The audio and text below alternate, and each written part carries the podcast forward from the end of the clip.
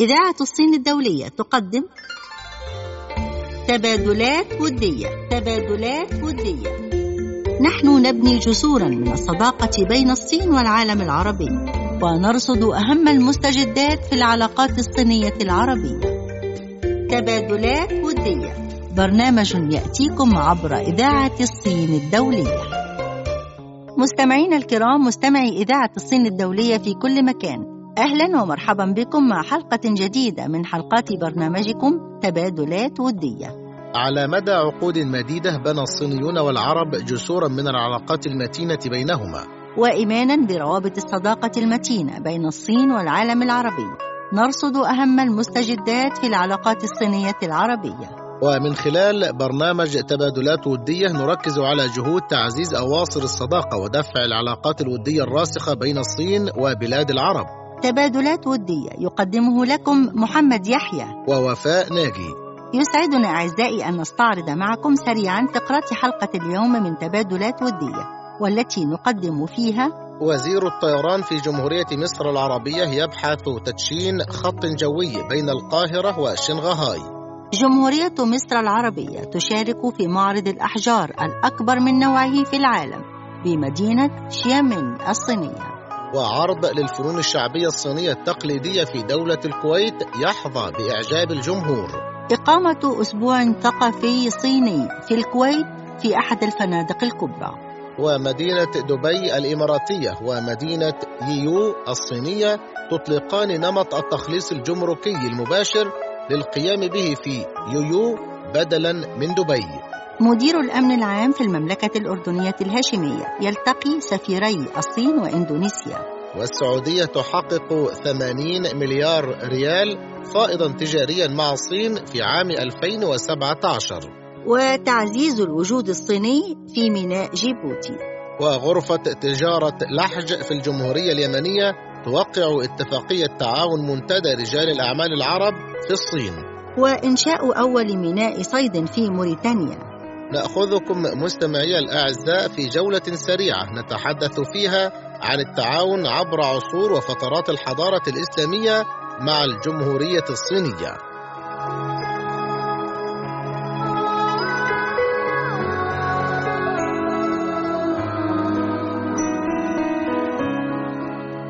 مستمعينا الكرام مستمعي إذاعة الصين الدولية نبدأ معكم فقرات برنامجنا. بالعلاقات الودية بين الصين ومصر. حيث ناقش شريف فتحي وزير الطيران المصري وسونغ أيقوا سفير الصين في جمهورية مصر العربية العلاقات الثنائية بين البلدين وخطة لتدشين خط جوي بين القاهرة وشنغهاي. ذلك نظرا لوجود كثافة تشغيل بمطار شنغهاي والتي أدت إلى عدم إمكانية إصدار تصاريح تشغيل الطائرات في الوقت الحالي. وأكد السفير الصيني حرص السفارة الصينية على تقديم المساعدة من أجل تسيير خط الطيران بين البلدين في القريب العاجل. وخلال اللقاء استعرض الجانبان اتفاقية النقل الجوي الموقعة بين مصر والصين كما ناقش وزير الطيران المصري والسفير الصيني سبل زيادة الحركة الجوية بين البلدين لتنشيط حركة السياحة الوافده من الصين. بالإضافة إلى مناقشة سبل دفع عجلة الاستثمار والعمل على زيادة حركة الشحن الجوي بين مصر والصين. يذكر أن الجانب الصيني قد أبدى رغبته من قبل في اشتراك مصر في معرض الصين الدولي للاستيراد وذلك في نوفمبر 2018 للترويج للمنتجات المصرية بشكل خاص والترويج لمصر كمقصد سياحي بشكل عام. ما زلنا مع حضراتكم مستمعي الأعزاء في كل مكان مع العلاقات بين مصر والصين فعلى أساس متين وآفاق واسعة كما اتفق رجال أعمال مصريون عند حديثهم عن التعاون المصري الصيني في مجال تصدير واستيراد الرخام والجرانيت خلال الدورة الثامنة عشرة من معرض شيمن الدولي للأحجار والذي أقيم في مدينة شيمن بجنوب شرق الصين. شاركت في المعرض نحو 25 شركة مصرية. مؤكدين أن المعرض يفتح نافذة لتوطيد التعاون القائم بالفعل بين الشركات المتخصصة في هذا المجال من البلدين ودفعه قدما. الجدير بالذكر أنه في نفس التوقيت من كل عام يجتمع رجال أعمال متخصصون في مجال الرخام والجرانيت والأحجار الكريمة من كل أنحاء العالم في هذه المدينة الساحلية التي تعد همزة وصل هامة لاستيراد وتصدير منتجات الأحجار. وحيث شاركت في هذه الدورة نحو 56 دولة للتعرف على آخر أوجه التطور الذي شهده هذا القطاع وتقاسم فرص تنمية هذه السوق واسعة الآفاق. مشاركة مصر في هذه الدورة من معرض شيمن الدولي للأحجار هي المشاركة التاسعة على التوالي مع وجود جناح مصري خاص لعرض الرخام والجرانيت المصري الذي يحمل سمات تتمثل في صلابته وجودته العالية وأسعاره المناسبة. يشار إلى أن رجال الأعمال المصريين يولون اهتماما بالغا بالسوق الصينية التي تعتبر مصدرا مهما لتجارتهم.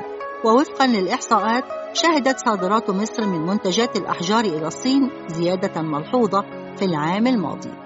حيث تشير الأرقام إلى أن حجم صادرات منتجات الأحجار المصرية التي وصلت إلى ميناء شيمن بلغ قرابة 240 ألف طن في الأشهر التسعة الأولى من عام 2017 بزيادة تقدر بحوالي 28% مقارنة بنفس الفترة من عام 2016 ولا شك أن التجارة بين البلدين في هذا المجال تعد تجارة تقليدية. ظلت الصين ومصر تسعيان إلى تنميتها إضافة إلى المنتجات النفطية.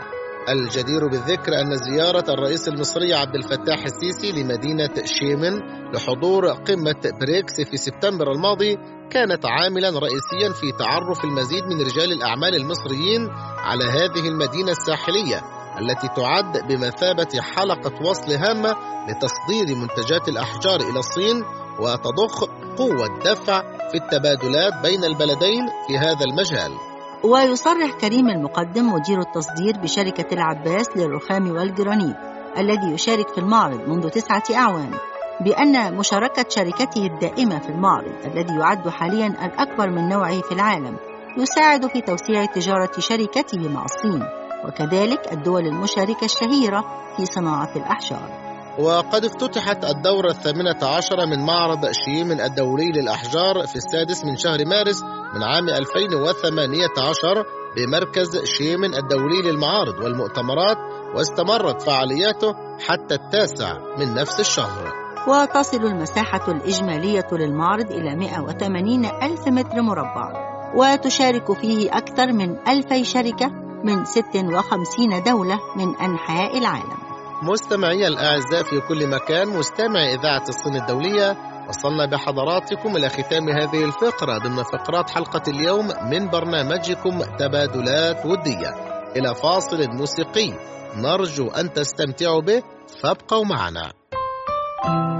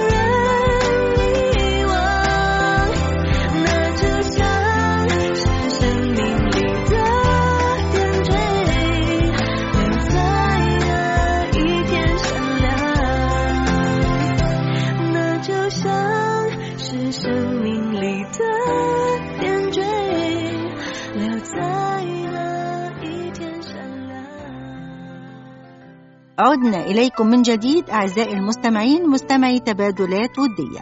الآن مع التبادلات الودية بين الصين والكويت. فقد شهد مسرح الشامية بمدينة الكويت عرضا للفنون الشعبية الصينية التقليدية. حاز إعجاب الجمهور الكويتي وقدم العرض فريق كلية سيتشوان للفنون المهنية في الصين وذلك تحت عنوان الصين الرائعة. وأقيم العرض برعاية سفارة الصين لدى الكويت والمجلس الوطني للثقافة والفنون والآداب الكويتي.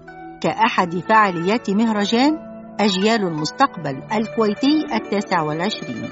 تضمن العرض عشر فقرات شملت حركات بهلوانية والسحر والموسيقى والرقص الشعبي الصيني ومهارات لتغيير الوجوه بسرعة فائقة. ومع نهاية العرض حرص المشاهدون على التقاط صور مع أعضاء الفريق الذين ارتدوا أزياء تقليدية صينية.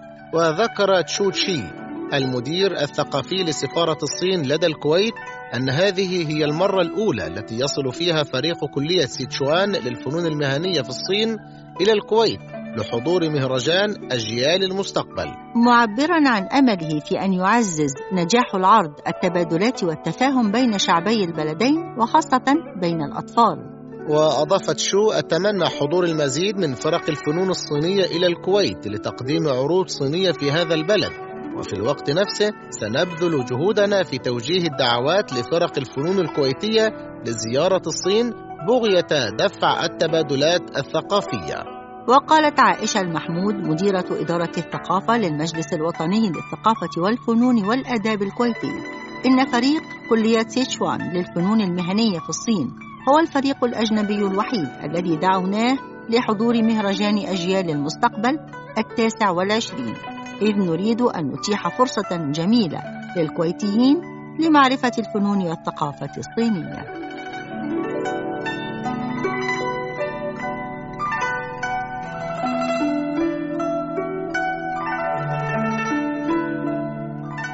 ما زلنا مع حضراتكم في دولة الكويت حيث أقام فندق هوليدي إن الكويت بمدينة السالمية بالتعاون مع سفارة جمهورية الصين الشعبية لدى الكويت والجمعية الصينية في الكويت أسبوعا ثقافيا بمناسبة السنة الصينية الجديدة.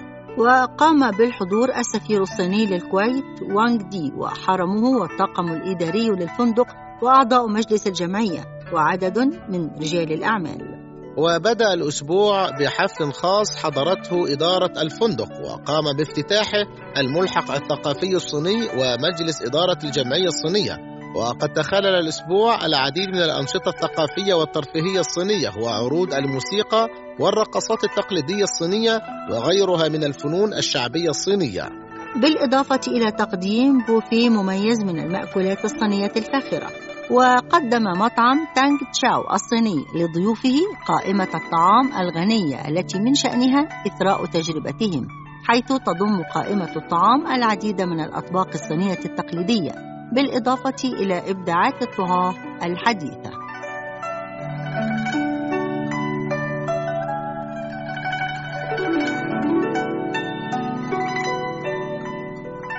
من دولة الكويت إلى دولة الإمارات العربية المتحدة حيث أطلقت إمارة دبي في الإمارات العربية المتحدة ومدينة ييو في شرقي الصين نمط التخليص الجمركي المباشر. إذ يمكن للتجار استيراد المنتجات من ييو إلى دبي والقيام بإجراءات التخليص الجمركي مقدما بدلا من دبي. حيث وقعت اتفاقية في أوائل شهر مارس من عام 2018 وذلك للتعاون في مشروع المخزن المباشر الذي يهدف لتسهيل أعمال التخليص الجمركي. ووفقا للاتفاقية تتحمل شركة موانئ دبي العالمية مسؤولية إدخال خدمات التخليص الجمركي في جمرك دبي وإنجاز أعمال التخليص الجمركي للبضائع المصدرة إلى دبي. وفيما يخص المنتجات التي بيعت من مدينة ييو إلى الشرق الأوسط تمت عمليات النقل بالعبور الترانزيت لثمانين بالمئة منها في دبي قبل نقلها إلى وجهاتها النهائية وهو ما يوفر الكثير من الوقت. وتعد مدينة يو أكبر مركز للتوزيع والتجارة بالنسبة للبضائع الصغيرة في العالم وهي من الدفعة الأولى للموانئ البرية في الصين. يذكر أن قيمة التجارة في أسواق ييو بلغت حوالي 150 مليار يوان صيني بما يعادل حوالي 24 مليار دولار أمريكي في عام 2017 بزيادة 8.9% على أساس سنوي. وهكذا مستمعينا وصلنا مع حضراتكم لنهاية هذه الفقرة من برنامجكم تبادلات ودية. فاصل ثم نواصل. فابقوا معنا.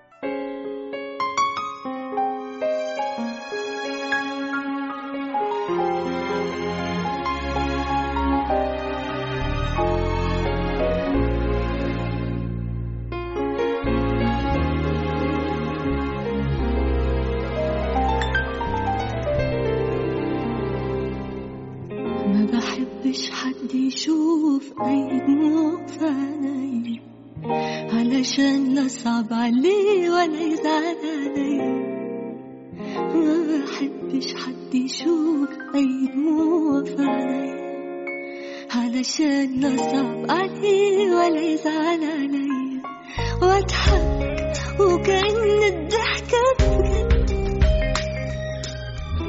مش محتاجة طبطبة من حد. واضحك وكأن الضحكة بجد مش محتاجة طبطبة من حد أنا لو بنكسر جوايا مش عايزة في نظر الناس أتهد ما بحبش حد يشوف أي دموع علشان لا صعب عليه ولا يزعل علي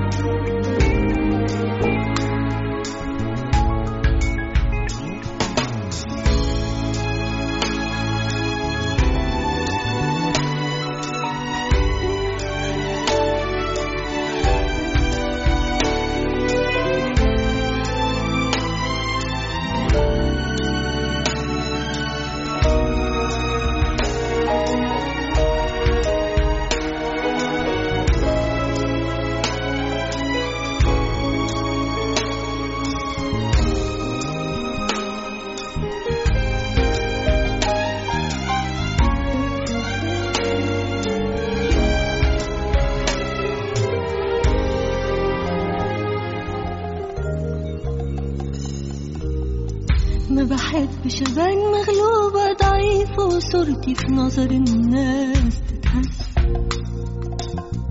ولا حد يشوفني يقول مسكينة عيني عليها وملهاش حظ. ما بحبش أبان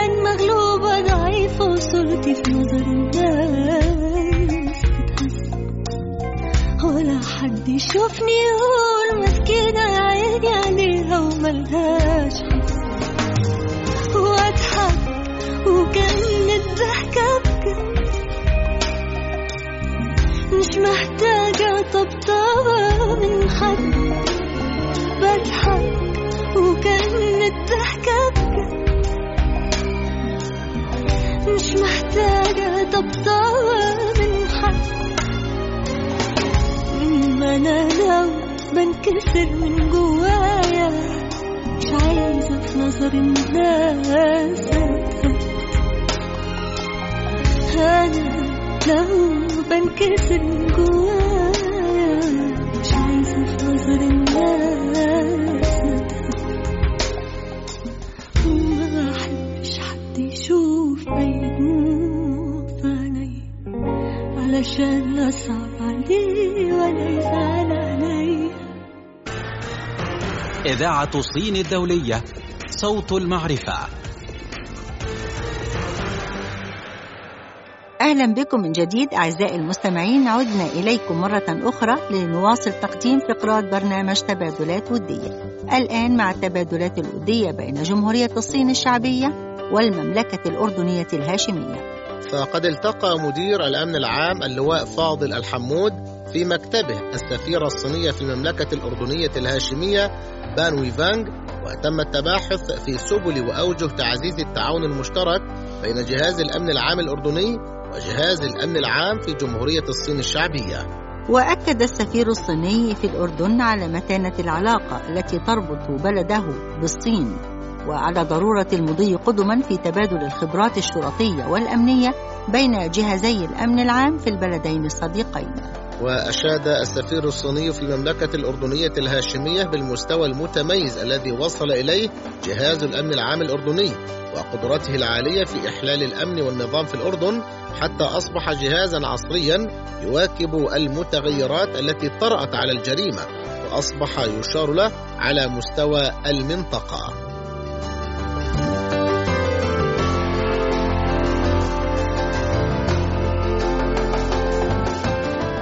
أما عن التبادلات الصينية السعودية فقد حققت السعودية فائضا تجاريا مع الصين.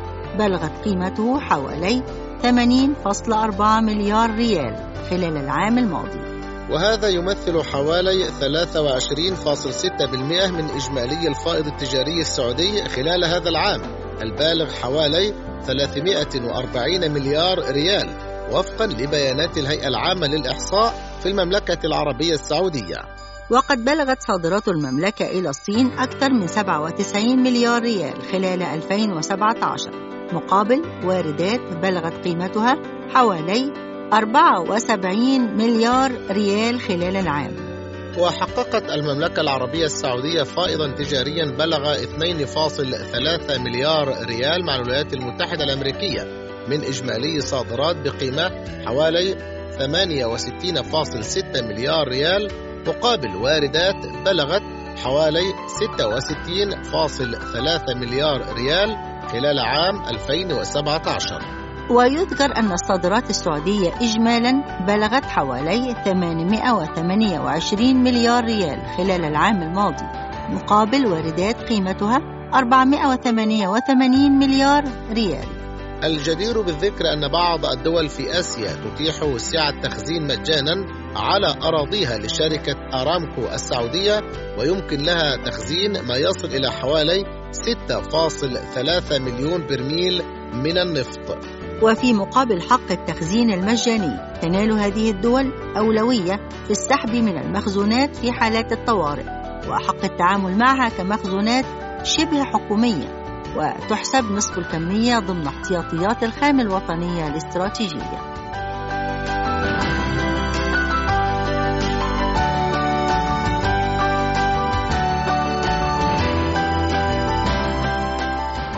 أعزائي المستمعين في كل مكان. مستمع إذاعة الصين الدولية.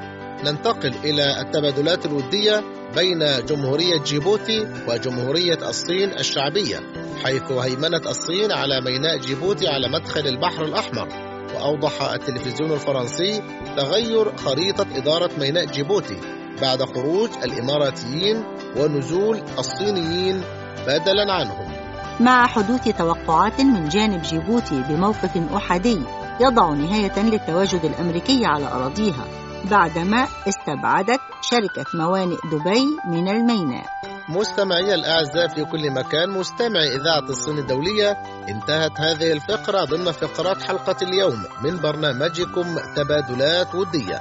إلى فاصل موسيقي نرجو أن تستمتعوا به فابقوا معنا.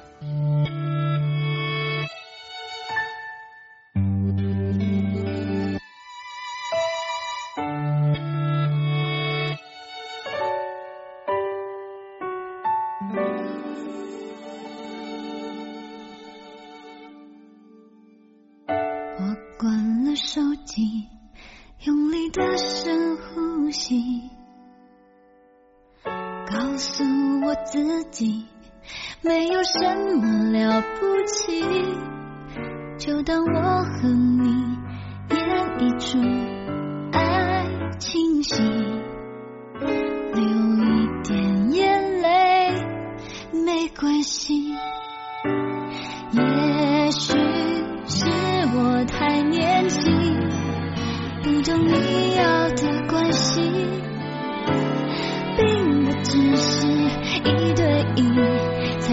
伤害自己。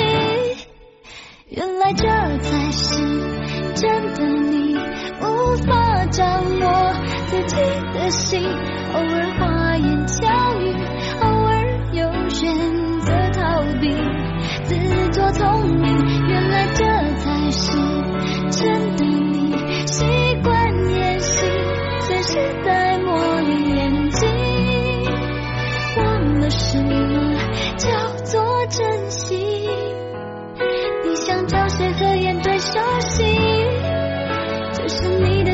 就让你自己决定。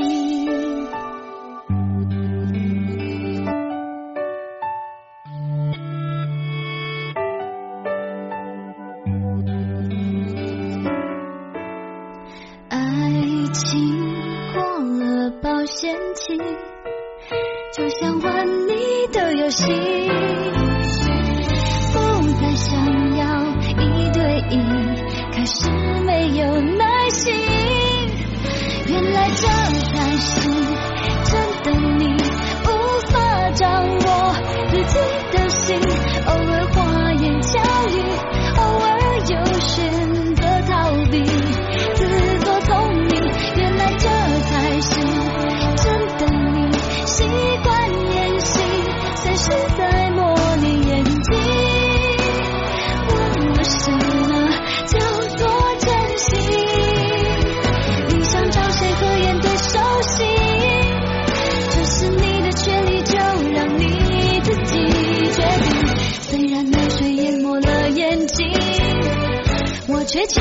情愿让心痛一个彻底决定，就现在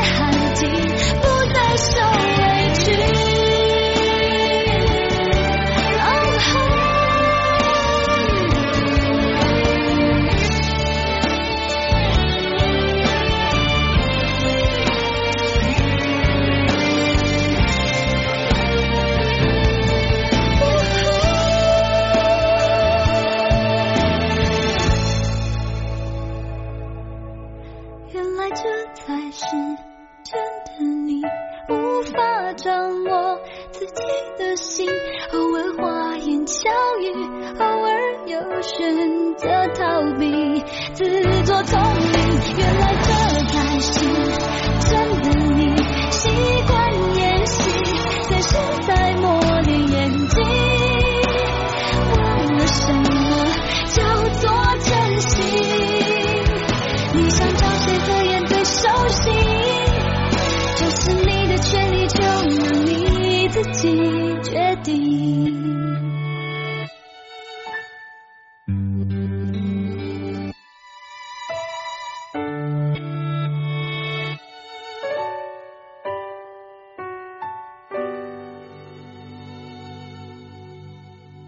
عدنا إليكم من جديد أعزائي مستمعي إذاعة الصين الدولية ومع برنامج تبادلات ودية.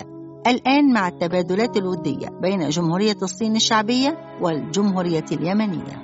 فقد وقعت الغرفة التجارية والصناعية بمحافظة لحج اليمنية على اتفاق تعاون مشترك مع منتدى رجال الأعمال العرب في الصين. وتضمنت الاتفاقية التزام كل طرف برعاية مصالح رجال الأعمال المنتسبين لديها. حسب نطاق عمله وأهدافه وتقديم الدعم اللازم من خلال المشاركة في الأنشطة والفعاليات المختلفة. وعقب التوقيع أكد رئيس الغرفة التجارية في محافظة لحج اليمنية ورئيس الملتقى الوطني الاقتصادي حسين الوردي أن هذه الاتفاقية ستساهم في تنظيم اللقاءات المشتركة وإيجاد فرص عمل بين الطرفين وذلك على مدى ثلاث سنوات من تاريخ التوقيع. كما أشار إلى أن الاتفاقية تأتي في إطار برنامج الملتقى الوطني الاقتصادي الذي يهدف إلى التبادل التجاري والتعاون فيما بينهم واكتساب الخبرات والمعلومات التجارية المشتركة بين رجال الأعمال العرب في الصين واليمن في كافة المجالات.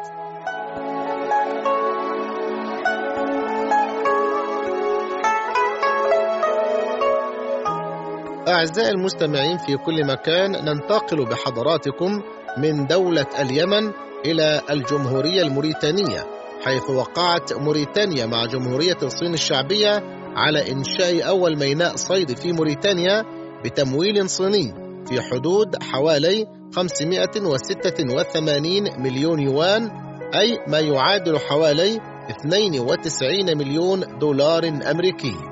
وقع الاتفاق في العاصمة الموريتانية نواكشوط المختار ولداجاي وزير الاقتصاد والمالية الموريتاني وزانغ جيانغو سفير الصين في نواكشوط. وسيتم بناء الميناء الجديد في مياه المحيط الأطلسي جنوب غرب العاصمة على بعد حوالي 28 كيلومتر على طريق نواكشوط روسو. ويوفر قطاع الصيد حوالي 55 ألف وظيفة كما يساهم في الناتج الوطني المحلي بنسبة تقدر بحوالي 6% حيث ترتبط نواكشوط باتفاقية صيد مع أكبر الشركات الصينية في مجال الصيد السطحي.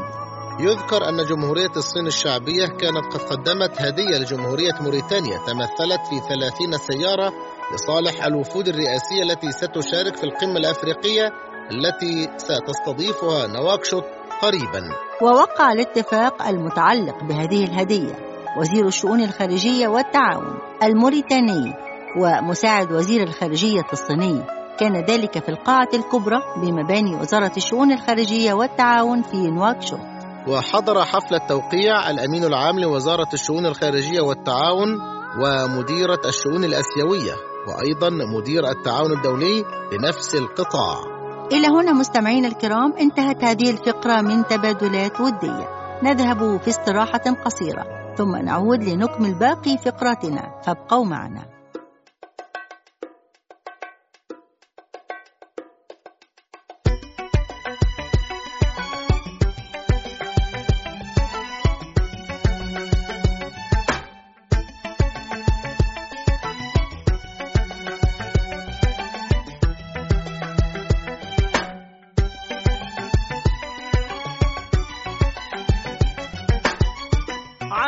عادي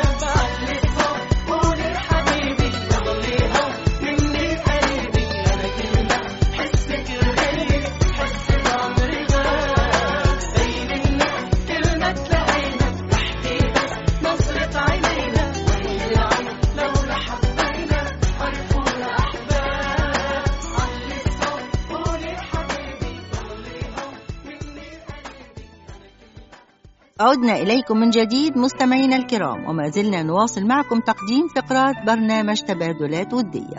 مستمعي الأعزاء في كل مكان فقد تعانقت الحضارة الصينية مع الحضارة العربية منذ قدم التاريخ مما أدى إلى مزيد من الازدهار بين شعوب الحضارتين وتواصلت أجيال متعددة من أجل الحفاظ على هذه العلاقات المترابطة. ويعتبر طريق الحرير رمزا لهذه الصلات القوية. ونحن هنا أعزائي من خلال تبادلات ودية تاريخية نؤكد على 15 قرنا من الزمان. هي عمر الترابط بين العرب والصين. ونرجع بذاكرتنا معكم لسنوات تؤكد أواصر التعاون والاحترام المتبادل بين جمهورية الصين الشعبية والدول العربية وتبشر بمستقبل واعد بين الصين وبلاد العرب. ومعكم اليوم نلقي الضوء على التعاون عبر عصور الحضارة الإسلامية مع جمهورية الصين الشعبية. فقد وصل الإسلام إلى الصين في السنة الحادية والعشرين بعد الهجرة بعد أن أرسل الخليفة عثمان بن عفان أحد مبعوثي إلى الصين من أجل نشر الإسلام بين أفراد هذا البلد. وكانت أعزائي المناطق الشرقية من الصين من أوائل المناطق الصينية التي بدأ الإسلام بالانتشار والتوسع فيها. ثم أرسل الخلفاء اللاحقون العديد من البعثات الناشرة للإسلام إلى الصين حتى وصل عدد البعثات إلى 28 بعثة التي كانت موزعة على قرن ونصف من الزمان ما بين عام 31 بعد الهجرة وحتى عام 184 بعد الهجرة. كما ساعدت البعثات الدبلوماسية وأساطيل التجارة المتوجهة من المناطق الإسلامية إلى الصين في نشر الإسلام على طول المناطق الساحلية للصين وبعدها بدأ الدين الإسلامي في الانتشار والتوغل نحو الداخل حتى وصل إلى جميع مناطق الصين. والآن يبلغ عدد المسلمين حوالي 120 مليون. منتشرين في مختلف المدن الصينية وتمكنوا من المحافظة على العادات والتقاليد الإسلامية والتمسك بشرائع الدين الإسلامي. الأمر الذي ساعدهم في تولي مناصب عالية ومهمة في عهد الدولة المغولية بالإضافة إلى الظهور والانتشار السريع للفن الإسلامي في الصين. وحرص المسلمون على تثبيت أنفسهم في مختلف مناطق الصين من خلال مصاهرة الأسر المسلمة في الصين من الصينيين والعرب وغيرهم من الأجانب.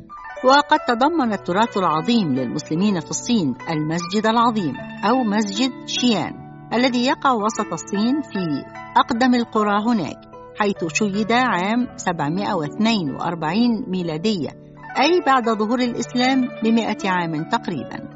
اعتمد تصميم المسجد على التراث الإسلامي والصيني وذلك في عهد إمبراطورية تانغ. والذي بدأ حكمها في عام 618 من الميلاد واستمر حتى عام 907 من الميلاد.